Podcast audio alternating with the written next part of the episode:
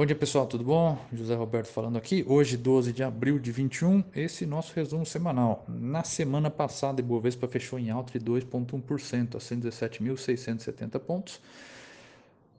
O dólar a R$ 5,66, S&P 500 a 4.128,80 pontos, com petróleo Brent a 63 dólares e 32 centavos o barril. No Brasil, os embrólios sobre o orçamento de 2021. O mercado continua a acompanhar as discussões em torno do orçamento. O presidente Bolsonaro disse que o executivo e o Congresso estão próximos de um acordo, enquanto, a equipe econômica insiste na necessidade do veto do presidente. Porém, os congressistas afirmam que o governo estava ciente de todas as mudanças feitas durante a tramitação e, portanto, não aceitariam qualquer veto.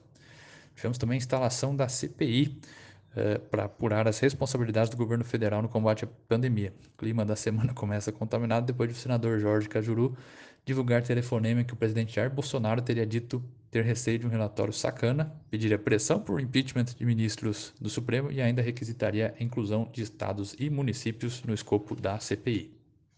Internacional sobre as reuniões do FMI. Durante a semana ocorreram reuniões de primavera do FMI que divulgou suas projeções de crescimento econômico global.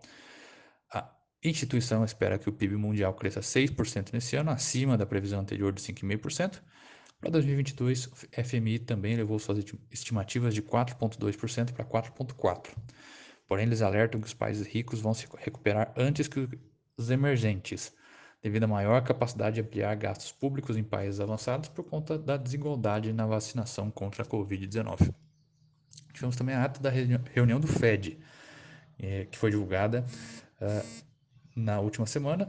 Uh, o FED, Banco Central Americano, juntamente com os comentários do Jerome Powell, divulgou sua ata. As minutas não trouxeram grandes surpresas, reiterando que a política monetária americana seguirá frouxa por algum tempo, Powell, por sua vez, reforçou a mensagem dovish e disse que a recuperação da economia dos, dos Estados Unidos está desigual e incompleta, minimizando riscos de inflação.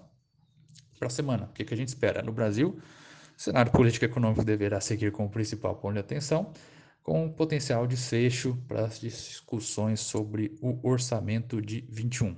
Na seara de indicadores, teremos dados das vendas no varejo e volume de serviços de fevereiro, com principais destaques. No cenário internacional, destaque para dados de inflação consumidor, produção industrial e vendas no varejo nos Estados Unidos referente a março. março. semana também contará com dados de atividade na zona do euro referentes a fevereiro e índices de expectativa de abril com a divulgação do PIB do primeiro trimestre na China, além da taxa de desemprego, varejo e produção industrial na economia chinesa. Ok, pessoal? Por hoje é isso. Maiores dúvidas, 100% à disposição. Um abraço.